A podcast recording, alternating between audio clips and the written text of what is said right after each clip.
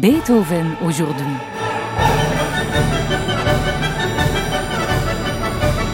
Une série de podcasts réalisés par La Monnaie dans le cadre de l'année Beethoven 2020.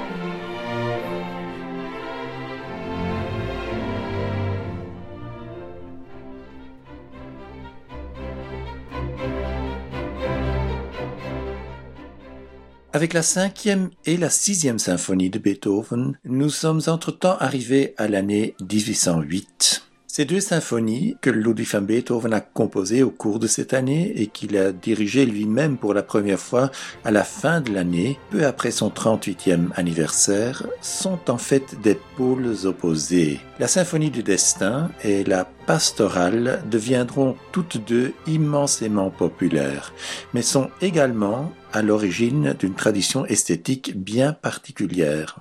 Avec sa structure formelle classique, la cinquième s'inscrit dans le prolongement de la musique absolue de Haydn et de Mozart, qui se poursuivra avec Brahms et Bruckner. Avec sa description de la nature, la sixième symphonie ouvre la porte à la musique à programme, donc à teneur extra-musicale, dont se sont avidement emparés des compositeurs comme Berlioz, Liszt avec ses poèmes symphoniques et Wagner, mais plus tard aussi Gustav Mahler par exemple. Alain Altinoglu, que signifient pour vous ces deux œuvres magistrales de l'histoire de la musique? J'aime particulièrement la soirée qui associe la cinquième et la sixième symphonie de Beethoven, non seulement parce que ce sont deux grands chefs-d'œuvre de l'histoire de la musique, mais aussi parce que j'ai l'impression de revivre un petit bout de cette soirée extraordinaire du 22 décembre 1808, au cours de laquelle le public a pu entendre pour la première fois, euh, outre les, deux symphonies, le quatrième concerto pour piano, la fantaisie chorale avec Beethoven lui-même au piano, et euh, en plus un air pour soprano A Perfido qu'il avait déjà composé et deux extraits de messe. Alors, avec notre création au milieu des deux symphonies, nous étions loin d'arriver à la longueur de ce fameux concert de Vienne, mais peut-être que nous avons pu redonner ce sentiment de fébrilité et de curiosité face à une nouveauté.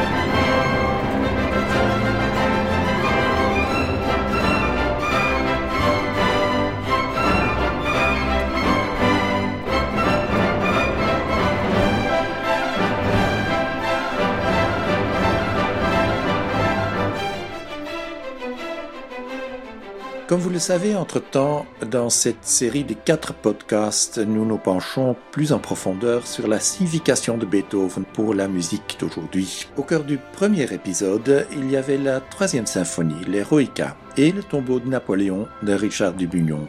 Le deuxième podcast s'articulait autour de la quatrième symphonie de Beethoven et de l'Angelo Necessario de Maurizio Sotello. À présent, dans ce troisième épisode, nous nous arrêtons sur la cinquième et la sixième symphonie de Beethoven et l'impact que ces œuvres ont eu sur le compositeur Wim Hendrix et sur sa nouvelle création Harp Concertino à laquelle il a donné le sous-titre After a Soft Silence, an Enormous Thunder.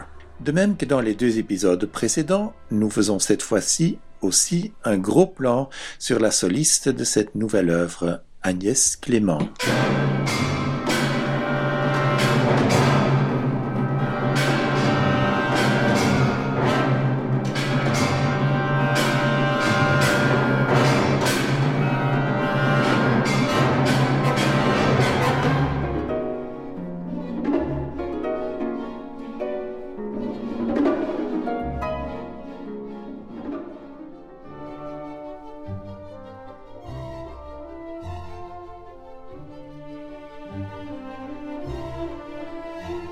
Avec la cinquième et la sixième symphonie de Beethoven, nous sommes entre-temps arrivés à l'année 1808. Ces deux symphonies que Ludwig van Beethoven a composées au cours de cette année et qu'il a dirigées lui-même pour la première fois à la fin de l'année, peu après son 38e anniversaire, sont en fait des pôles opposés. La symphonie du destin et la pastorale deviendront toutes deux immensément populaires, mais sont également à l'origine d'une tradition esthétique bien particulière. Avec sa structure formelle classique, la cinquième s'inscrit dans le prolongement de la musique absolue de Haydn et de Mozart, qui se poursuivra avec Brahms et Bruckner. Avec sa description de la nature, la sixième symphonie ouvre la porte à la musique à programme, donc à teneur extra-musicale, dont se sont avidement emparés des compositeurs comme Berlioz, Liszt avec ses poèmes symphoniques et Wagner, mais plus tard aussi Gustav Mahler par exemple.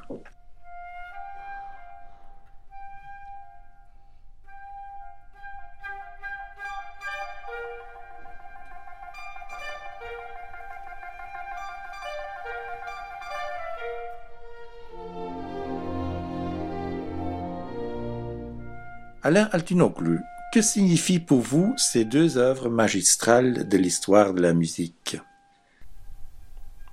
Je pense que ces deux symphonies sont les deux faces de la personnalité beethovenienne. Euh, L'apollinien face au donisiaque, le rythme structuré tonal face à une poétique plus évanescente. Euh, pour en revenir à une de mes thématiques préférées, euh, ce serait en un sens la musique qui semble pure face à celle qui semble découler d'un esprit opératique. Euh, qui est-ce qui connaît pas le fameux ta ta ta ta, le thème de la cinquième euh, Je crois qu'il est à la musique ce que E égale MC2 est à la science, c'est-à-dire une chose devenue universellement célèbre sans qu'on puisse vraiment en comprendre le sens profond et la portée gigantesque. Ce simple motif de quatre notes et la manière dont Beethoven va réussir à le moduler, le développer, va inspirer tous les compositeurs qui vont le suivre. Et je ne parle même pas de la signification philosophique intrinsèque à ces quatre notes. Je ne veux pas parler des simplifications usuelles du genre euh, c'est le destin qui frappe à la porte. Je parle du fait qu'un tout est contenu dans une petite cellule. Ça nous fait penser presque, euh, je dirais, à l'ADN des êtres vivants. C'est ce qu'on retrouve aussi chez des génies comme euh, Wagner ou Debussy. Comment la naissance et la transformation d'une simple cellule mère conduit à un chef-d'œuvre universel et éternellement moderne.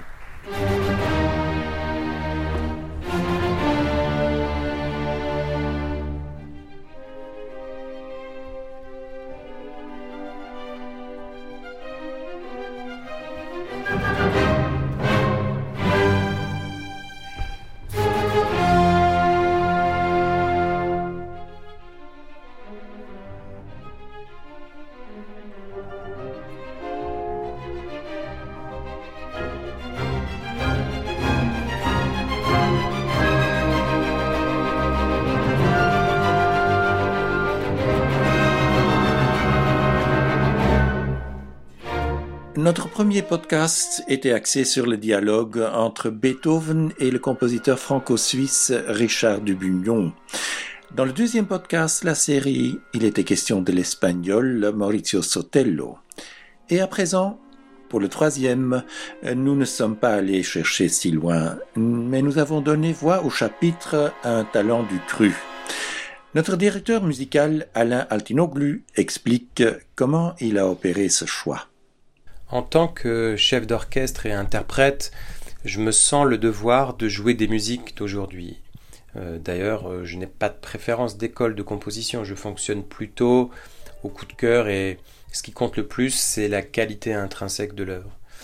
Et en tant que directeur musical d'une grande institution belge comme la Monnaie, je crois que j'ai aussi la responsabilité d'intégrer dans notre programmation la diffusion de compositeurs belges, et évidemment euh, Wim Hendrix en fait partie.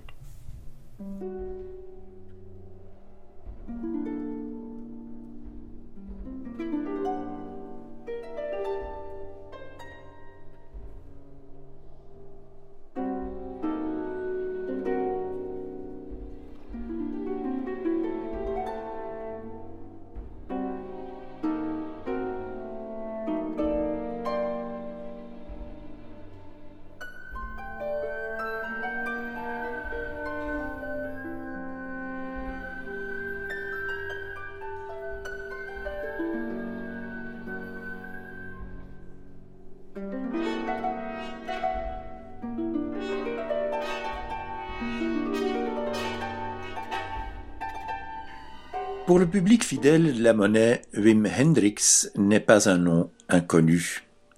Son opéra Triumph of Spirit Over Matter a été créé à la monnaie en 2000 et cette même année, Mysterium, son œuvre instrumentale pour onze instruments, a été exécutée à l'occasion de la réouverture de nos ateliers. Depuis, le catalogue de Wim Hendrix s'est largement étendu et son langage musical a bien entendu évolué.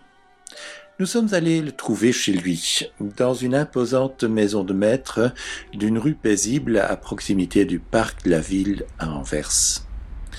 Pour qui ne le connaît pas encore, il se présente. Ja, ik ben Wim Hendricks. Ik ben uh, componist. Ik ben ook uh, pedagoog. Hè. Ik geef les in het conservatorium van Antwerpen, het conservatorium van Amsterdam. En ik ben een misschien wel geëngageerd componist die heel veel ook met jonge mensen werkt. Vandaar ook Soundmind, mijn uh, cursus voor jonge componisten. Ik ben artist in residence in, muziek, bij Muziektheater Transparant en bij de Antwerp Symphony Orchestra.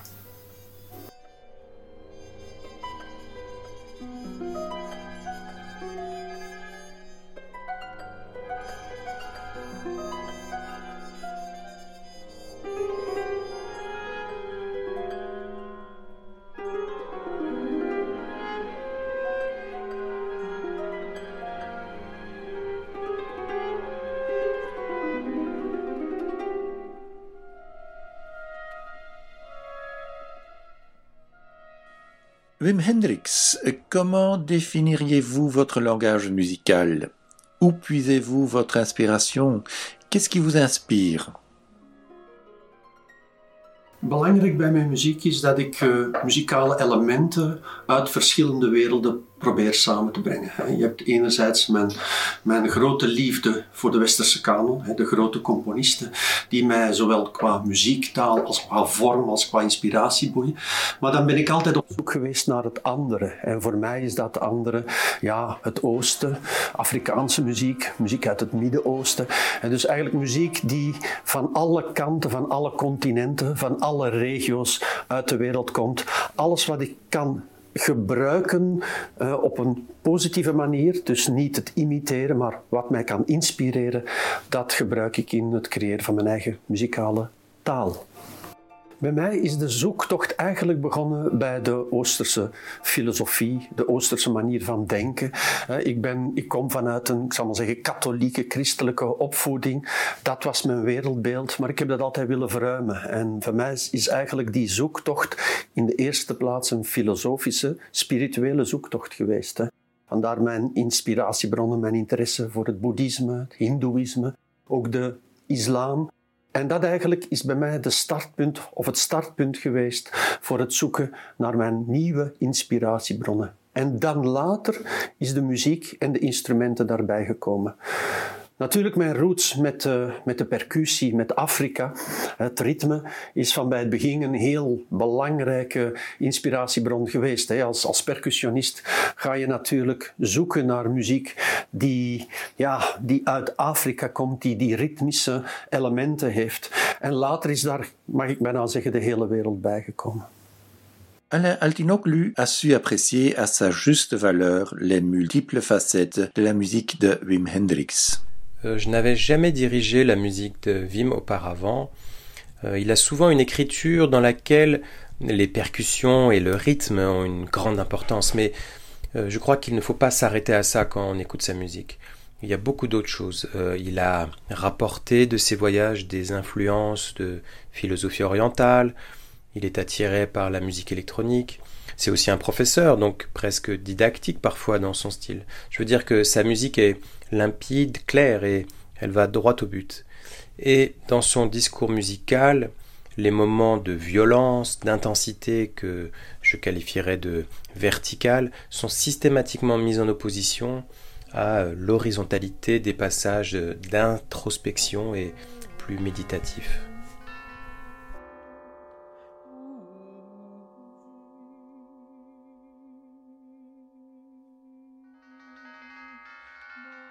Les influences orientales dont parle Alain Altinoglu, mais aussi les influences d'autres cultures du monde entier, sont abondamment présentes dans les œuvres de Wim Hendrix. Un exemple d'une de ses autres compositions qui l'illustre très bien est Meditation dans Disappearing in Light, une œuvre qui fait partie de son cycle tantrique.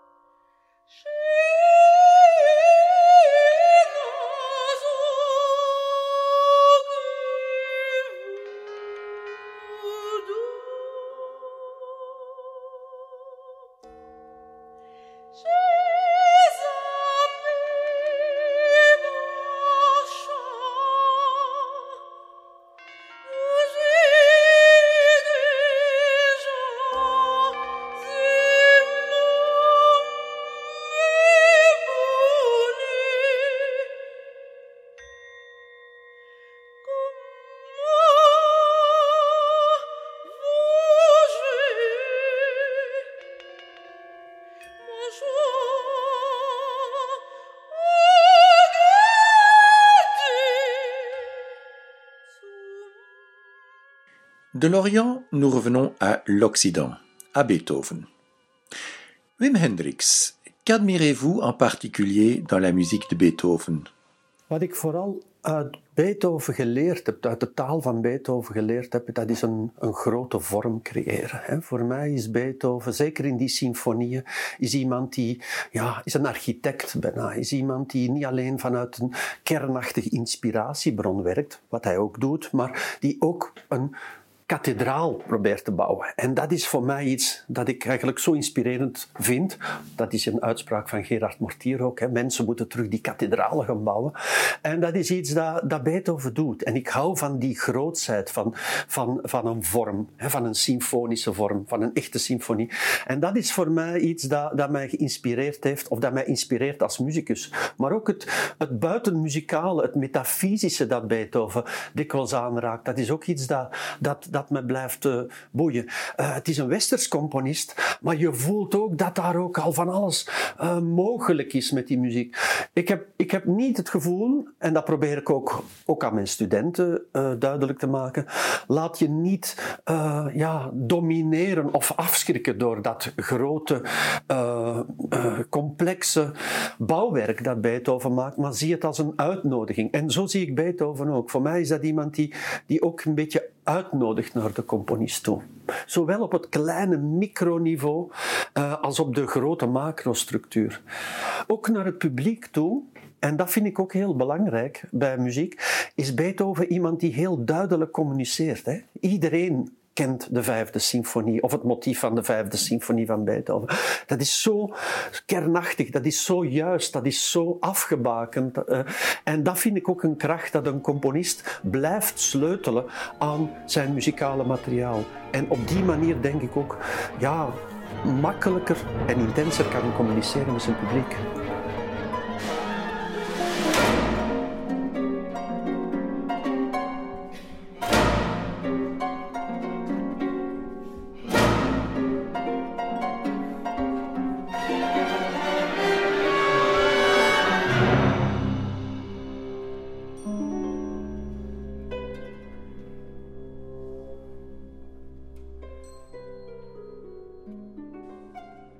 Bien sûr savoir de quelle manière Beethoven l'avait inspiré pour cette nouvelle œuvre. Dans son studio, à l'étage supérieur de sa maison de maître, il nous explique pourquoi il n'a pas choisi entre les deux symphonies, la cinquième et la sixième, mais a trouvé son inspiration dans les deux. Zowel de vijfde als de zesde zijn symfonieën die op een bepaalde manier samenhoren, maar zijn ook mekaars tegenpool. En dat was eigenlijk voor mij direct duidelijk dat die twee werken twee delen zouden opleveren in het concerto.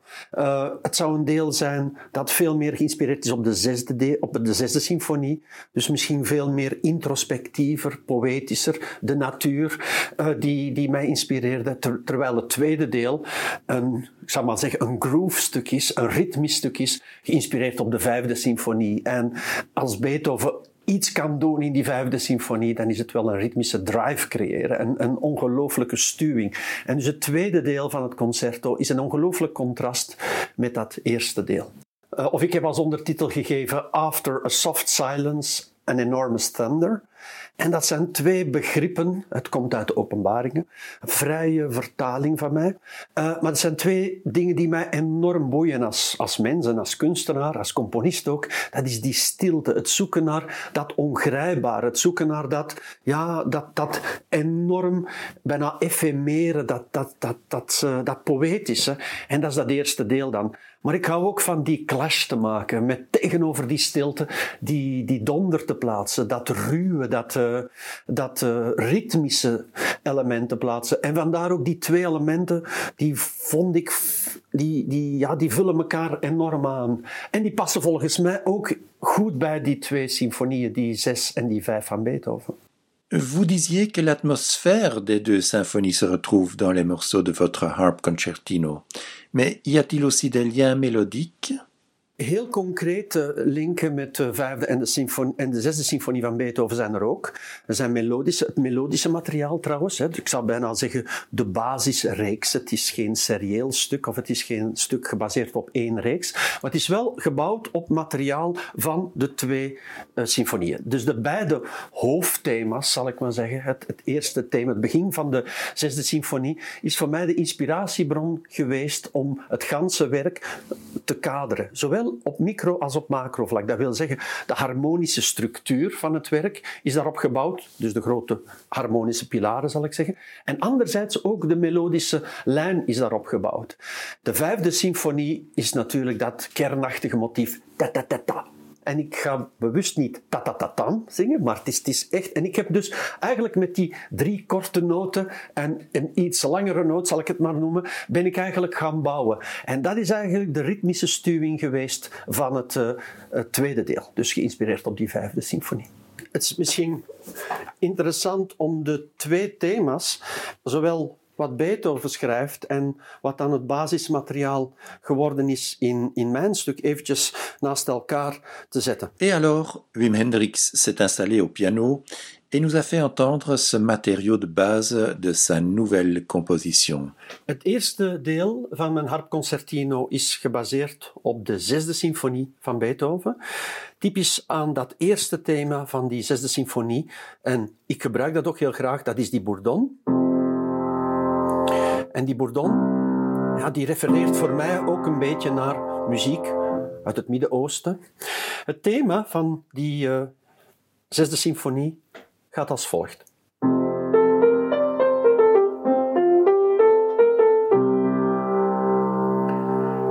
Dat is Beethoven's thema. Als ik dan eventjes kijk naar wat, wat ik daarvan gemaakt heb, dan is dat dit.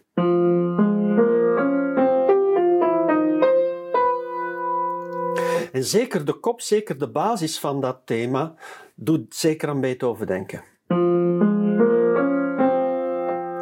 Het verschil is, Beethoven zet dat in majeur en ik start als een soort mineur dit, uh, dit uh, eerste deel.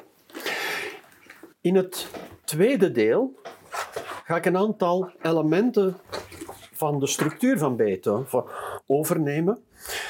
Iedereen kent het bekende motief uit de vijfde symfonie.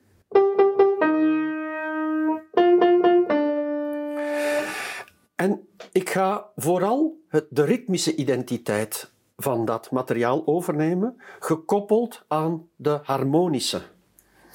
En aan het harmonische. En die twee elementen ga ik gebruiken om zelfs op het grote niveau ook tot een soort sonatevorm te komen. De sonatevorm, de typische klassieke vorm.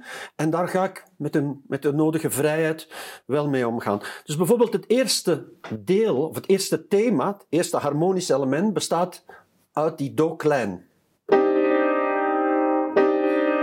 Dat is eigenlijk het begin van het tweede deel. En uh, het is eigenlijk een do-klein akkoord met een aantal toegevoegde noten. Geleidelijk aan komen er noten bij.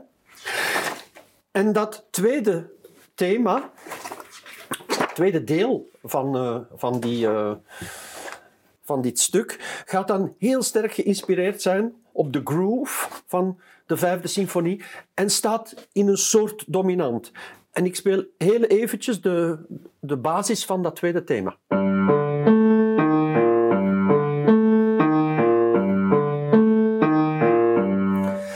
En daarop gaat de harp uh, soleren, zou je bijna kunnen zeggen, solo spelen. Dan krijgen we een soort re-expositie. En die re-expositie die gaat naar de tonaliteit van Fa. Fa klein.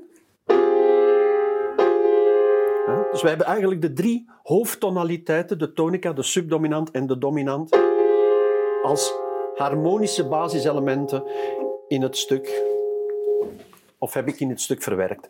Misschien nog heel eventjes naar de basisritmiek van het stuk.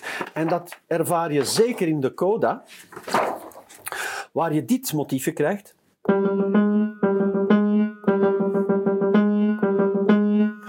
En met een beetje verbeelding denk ik dat je daar zeker de, het thema, het motief van de vijfde symfonie kan uithalen. Net voor die coda heb ik gebruik gemaakt van mijn andere inspiratie. En dat is die Oosterse elementen, die Oosterse melodie. En dat deel start eigenlijk in de contrabassen en in de trombones met, diezelfde bourdon.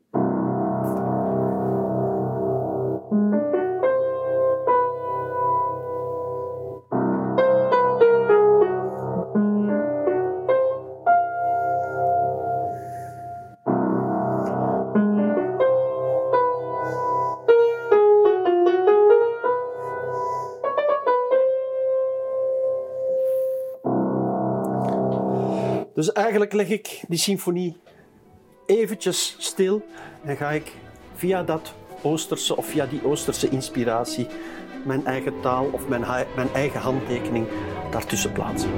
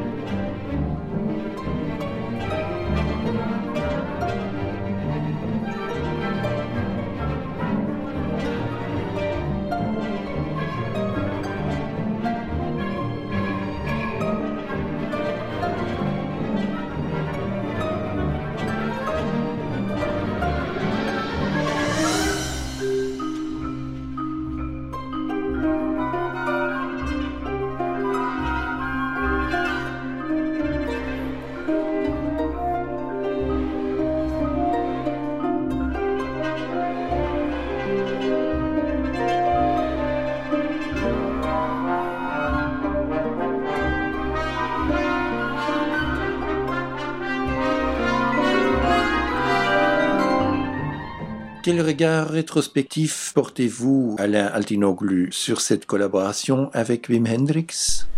J'étais très surpris de me rendre compte que chaque compositeur avait mis en relation sa pièce avec euh, la symphonie de Beethoven de façon euh, très différente. Et je crois que pour euh, Hendrix, il était assez clair que la cinquième symphonie faisait écho à sa musique percussive et la sixième à sa musique méditative, empreinte de nature. Et d'ailleurs, ça se retrouve un peu dans les deux grandes parties de son œuvre. Et je trouvais très intéressant de demander à Wim d'utiliser la harpe comme soliste. C'est un instrument qui n'a pas l'habitude d'être traité pour ses qualités rythmiques et percussives, et je trouve que ça marche extrêmement bien ici. Euh, bien sûr, c'est un instrument qui projette moins qu'une trompette par exemple, mais Wim a vraiment bien composé la pièce pour qu'on puisse faire les balances correctement, et je dois dire que pendant les répétitions, il était vraiment prêt à des petites modifications pour euh, améliorer le résultat sonore. Avec lui, on est un peu toujours en work in progress. Et moi j'aime beaucoup ça, parce que ça nous rappelle que la musique n'est pas figée et doit aussi s'adapter à l'écosystème, c'est un mot qu'on utilise beaucoup en ce moment, euh, dans lequel elle évolue.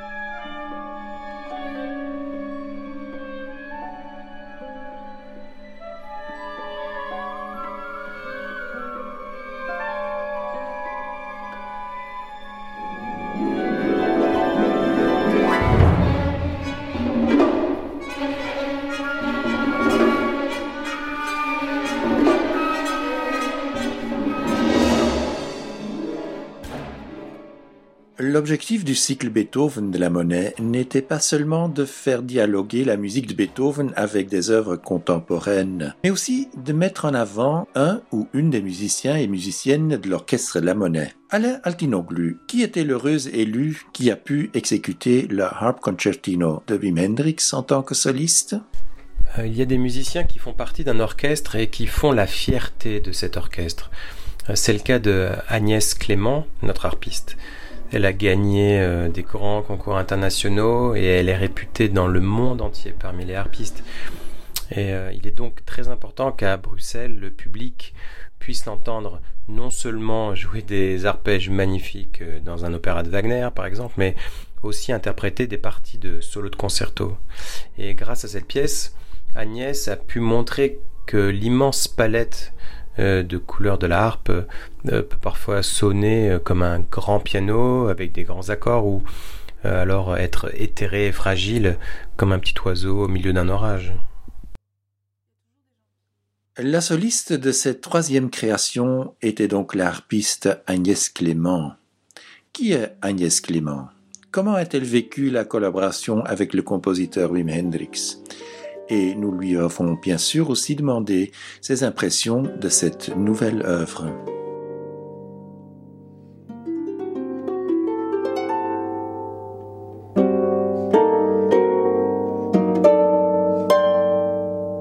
Euh, je suis Agnès Clément, la harpiste de La Monnaie. Et l'orchestre de La Monnaie avec lequel on va créer le concerto de Wim Hendrix euh, avec la direction Alain Altinoglou. Donc c'est c'est un, concerto tout à fait nouveau avec lequel on a beaucoup travaillé avec Wim. C'était très intéressant de voir avec le compositeur ses idées sur la pièce, sur la, composition et après ce qui était possible euh, à l'instrument. Et hum, donc il a choisi de faire ce concerto en, en deux mouvements.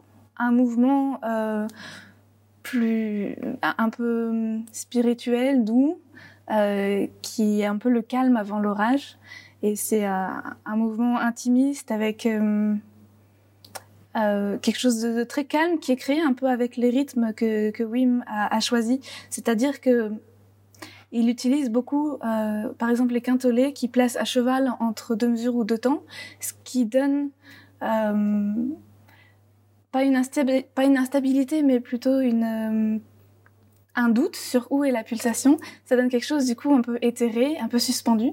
Et puis de temps en temps, il y a une anticipation de ce qui va suivre. Le deuxième mouvement, donc c'est l'orage, la tempête.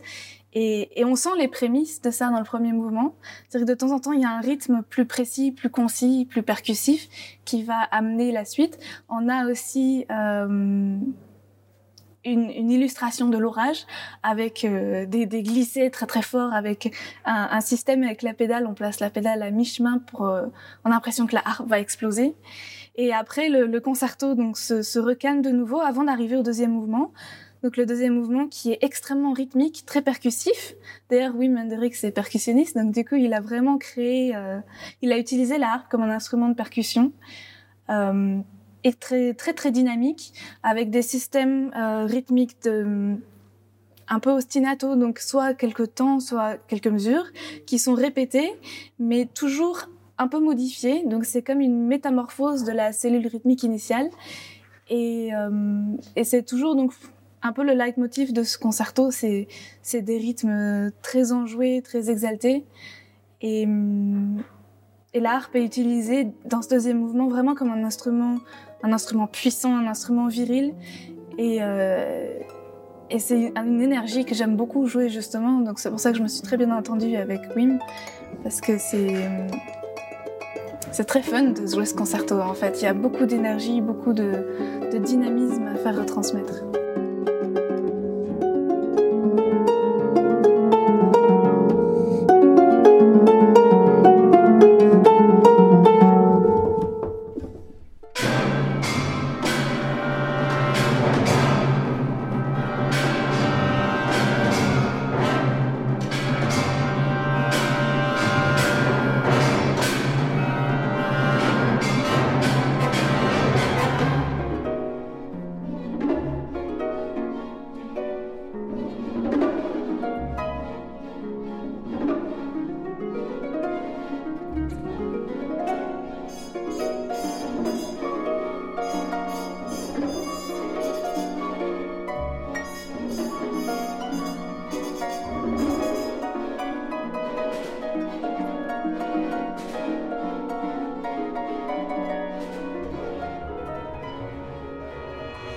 Altinoglu, quelle était pour vous la dynamique entre cette nouvelle œuvre et les deux symphonies de Beethoven?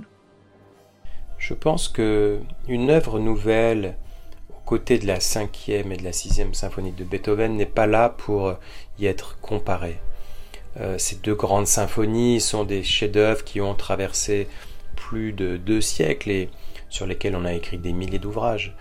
Je pense que la pièce de Wim Hendrix nous montre tout le chemin parcouru par les hommes en musique jusqu'au XXIe siècle, car il y intègre forcément un langage harmonique, rythmique, et des jeux de timbres qui ne pouvaient tout simplement pas exister ou être euh, même pensés du temps de Beethoven. Et là, une question fondamentale sur euh, le fond et la forme, ou comment une œuvre musicale est le miroir des questions philosophiques de son temps.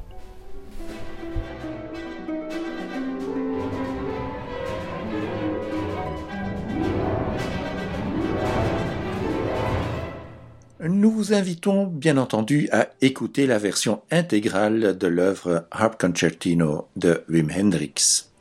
Vous en trouvez l'enregistrement sur le site internet de la Monnaie. Merci de votre écoute et à bientôt pour le prochain podcast de la monnaie.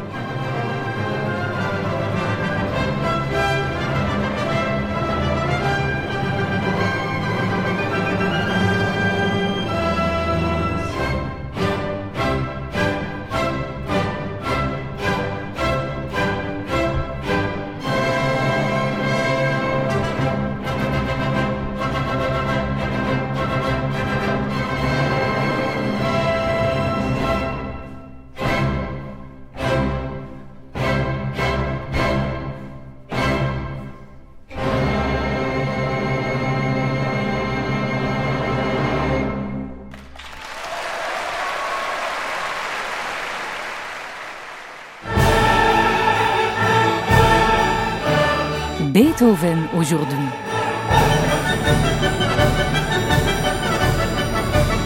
Une série de podcasts réalisés par La Monnaie dans le cadre de l'année Beethoven 2020.